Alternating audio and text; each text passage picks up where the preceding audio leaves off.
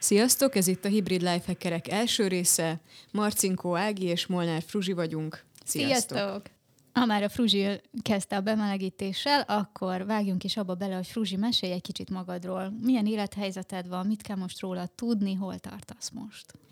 Az a helyzet, hogy nagyon sok kalapom van, és gyakran találtam magam abban a helyzetben, hogy sose tudtam eseményeken bemutatkozni. Nem volt olyan kalapom, vagy olyan doboz, amit így magamra tudtam volna húzni, és minden egyes alkalommal, akár csak a, ha Wim Inspiration eseményeket nézzük, minden alkalommal máshogy mutatkoztam be, és ez már nem csak engem zavar, de hogy ez ilyen networking részről is elég zavaros, így nem feltétlenül kerestek meg utána, hogy akkor dolgozzunk együtt. Úgyhogy elkezdtem olyan kifejezést keresni magamra, amivel önazonos tudok lenni, és így született meg a hibrid lifehackerek, hibrid lifehacker Mm. A többes szám az már a közösségre utal, hiszen én is hasonló helyzetben vagyok, és talán az jut eszembe, hogy az Örökös Nő című mostani Netflix filmben is nem festem át a hajamat, de mindig ez adott kérdésre, vagy az adott emberre reagálva próbáltam az adott kalapomat bemutatni neki, amivel reagálni az ő problémájára, vagy az ő segítségkérésére, ami így tényleg nehéz volt, hiszen a végén nem biztos, hogy tudtam, hogy mi az, ami az én fő tevékenységem, ami az évek során talán kezdett letisztulni, és egy kicsit talán meséljünk is a kalapjainkról. Úgyhogy mondd, Fruzsi, hogy mik a tieid. Nem számoltam még így meg, de ilyen négy-öt kalapom alapjáraton biztos, hogy van. A fő kalapom a, a Liget Budapestnél vezetem az online divíziót, illetve mellette pedig egyéni vállalkozóként működöm. Így születik meg ez a hibrid életmód. Sarki fűszeresnek viszem a kommunikációját, Midbike van, nyílászáró, nagyon sokféle szférában bedolgozom, illetve vannak szerelem gyerekek, a legújabb a, egy pozsonyi úti gasztrotérkép, úgyhogy én nem, nem nagyon alszom. Nem tudom, te ezzel hogy vagy, és hány kalapod van? Mesélj picit. Az én kalapjaim száma is most már azt mondanám, hogy talán egyel kezdődött, amikor egy ügynökségnél dolgoztam, és utána szabadúszó lettem. Ez körülbelül másfél évig tartott, majd utána rájöttem, hogy egyedül ez nem fog működni és menni, ezért elkezdtem egy csapatot építeni, akikkel közösen dolgozunk, és én vagyok azt mondanám a csapatvezető, a szélszes és a projektvezetője is, hiszen hogyha nem érkezik meg valami időben, akkor nekem kell szólni a grafikusnak, és emellett pedig az évek során rájöttem, hogy nem szeretném feladni a biztos pontjaimat sem, ezért vagy egy, vagy akár több ügynökségnél is bedolgozok, mint alvállalkozó, mert óriási hiány a PPC szakmában, és ha itt a témáknál tartunk, akkor én a Mini Scandi Home, mint skandináv gyerekbútorokat, vagy az Imagine Baby, mint Rágóm, akik gyerektermékek webshopjaival foglalkozok, amiket nagyon-nagyon szeretek, és emellett pedig akár B2B piacon lévő lead generálásokkal is foglalkozok. Nem akarok nagyon szakmai lenni, de a PPC az, ami az én fő területem, de ez így az évek során kibővült, és valamilyen alapszintű SEO, webfejlesztés és minden kalapot is fel kellett vennem, és szerepet is az ügynökség életbe, hiszen éppen amire szüksége volt az adott ügyfélnek, mert az elején a belépő szinten mondjuk csak egy hirdetésekkel indult, vagy egy ilyen megkereséssel, majd a későbbiek során kellett neki akár egy optimálisabb termékleírás, akár landing oldal szövegezés, akár grafikák szerkesztése, vagy videózás, és itt vagy te vetted fel, vagyis én vettem fel ezt a kalapomat, vagy pedig segítséget kértem ilyenkor másoktól, de azt mondanám, hogy jelenleg is ilyen 20-30 körüli saját ügyféllel, és 4-5 ügynökségnél pedig bedolgozva élem a mindennapjaimat, úgyhogy nem túl sok időm van aludni, de, de azt mondanám, hogy jó lenne, hogyha több lenne. Ági, azt kell, hogy mondjam szlavkai évi után szabadon, hogy multipotenciális vagy.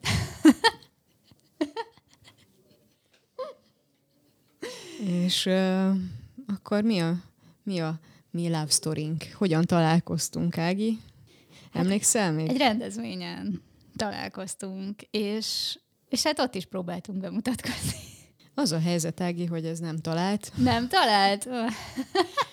Mesélj, Fruzsi. Egy Excelben találtam rád, amikor uh, online hirdetések kapcsán szerettem volna tanulni, és utána leültünk egy kávé mellé, mellé és elkezdtem tőled tanulni, és a tudásom nagy része a mai napig is tőled származik, úgyhogy ezt köszönöm. Én azért egészíteném ki, mert igazából amelyik Excel táblában megtaláltál, az egy rendezvényhez kapcsolódó Women Inspiration Excel tábla volt, úgyhogy biztos vagyok benne, hogy voltunk közös rendezvényen, csak nem kerültünk egy csoportba.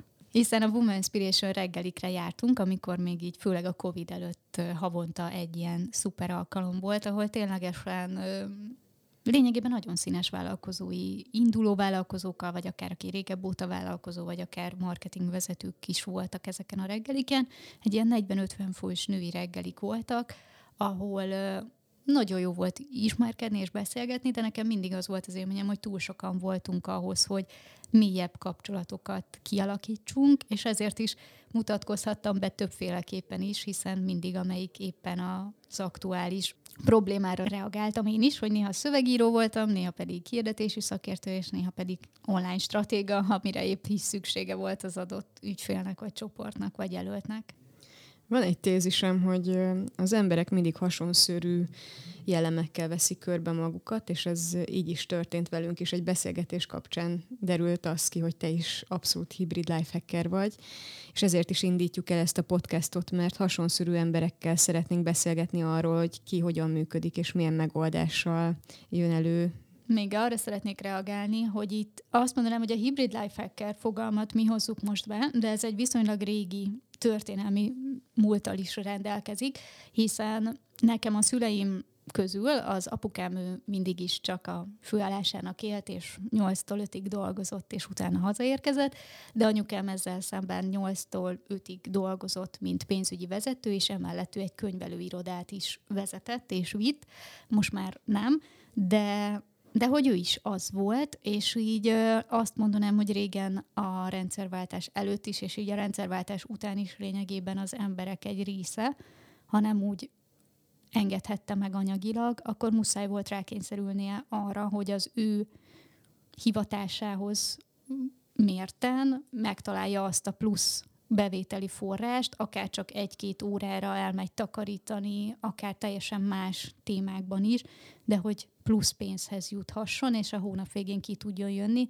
Úgyhogy van egy ilyen sajnos, vagy nem sajnos, egy ilyen nyomása is, egy ilyen pénzügyi oldalról. Mi erről a véleményed így megközelítve? Abszolút rá tudok csatlakozni, hogy nagyon fontos, hogy, hogy honnét jössz, és mi az, amit mit hozol magaddal, vagy akkor hallottuk, neked a véredben van a vállalkozás. Édesapám vállalkozó, és elhangzott tíz éve az a mondat, hogy a sose jó, ha fix a jövedelmed. És akkor ezt valahogy így vonalvezetőként viszem magam előtt ezt a mondatot, és tökre igaz. Mert hogy változik az élethelyzeted, változnak a kiadásaid, úgyhogy ez, ezt tartom szem előtt. Úgyhogy így lett belőlem is vállalkozó, és édesanyám pedig munkavállaló pedagógus, úgyhogy ott is van egy ilyen 9-től 5-ig tartó munkanap. És ha már behoztad a történelmet, abszolút jelen volt ez a hibrid lifehackerség a múltban is, csak polihisztornak nevezték őket.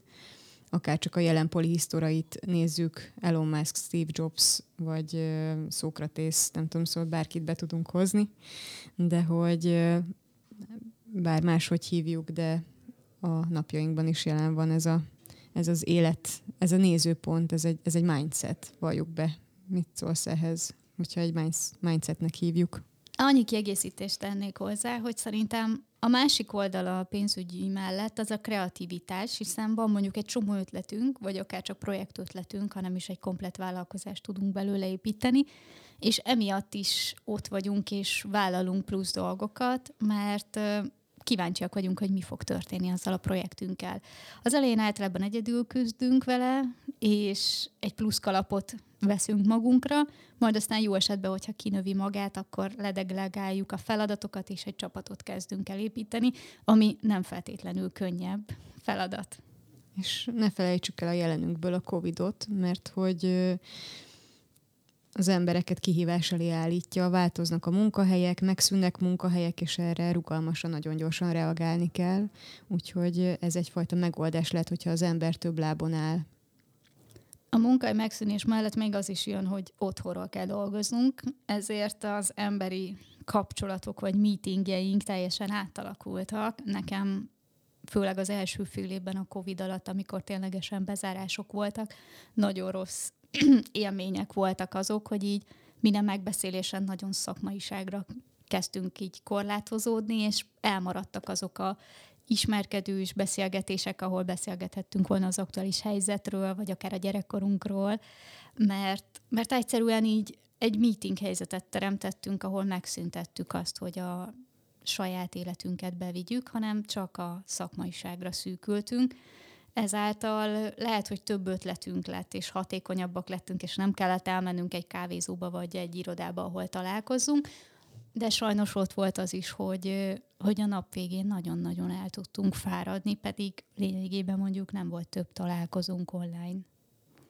És egy picit azt is behoznám, hogy nem volt vége a napnak. Így, így végig tudtuk dolgozni a reggeleket, az estéket, és ugye otthon a, a komfortos környezetben dolgoztunk, és, és nem álltak fel a, a munkatársak, és nem jelezték azt, hogy vége van a napnak, úgyhogy itt abszolút be, tud, be tudott jönni a túlvállalás, és nálam be is jött és kiégés közeli állapotba kerültem, úgyhogy tegyük fel azt a kérdést, hogy ez a hibrid lifehacker mindset, ez, ez a kiégéshez vezető út, vagy pont ellenkezőleg ez a, az irodai létből egy, egyfajta megoldás, egyfajta kiút.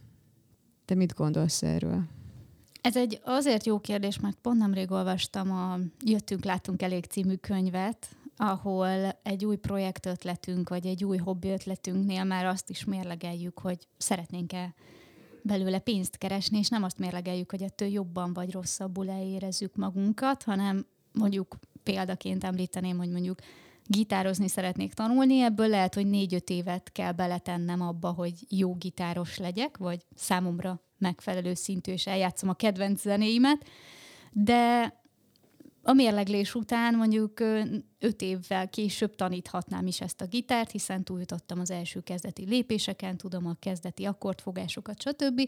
És ez egy viszonylag nagy energia és időbefektetés, úgyhogy lehet, hogy ebben az esetben én például úgy döntöttem, hogy nem fogok gitárt tanulni, mert az én életemben most ez így egyrészt nem fér bele, másrészt úgy gondolom, hogy nem tudom ezt beárazni a későbbi munkám során, vagy akár a mostani munkahelyzetemhez sem, és itt majd erre is ki fogunk térni az évadban, hogy mik azok a hobbik, szerelemprojektek, amik igazából azért születnek meg, mert látjuk azt hosszú távon, vagy akár középtávon is, hogy pénzt tudunk belőle termelni, vagy támogatni tudja a fő kalapunkat, és ezáltal még több pénzhez tud hozzásegíteni.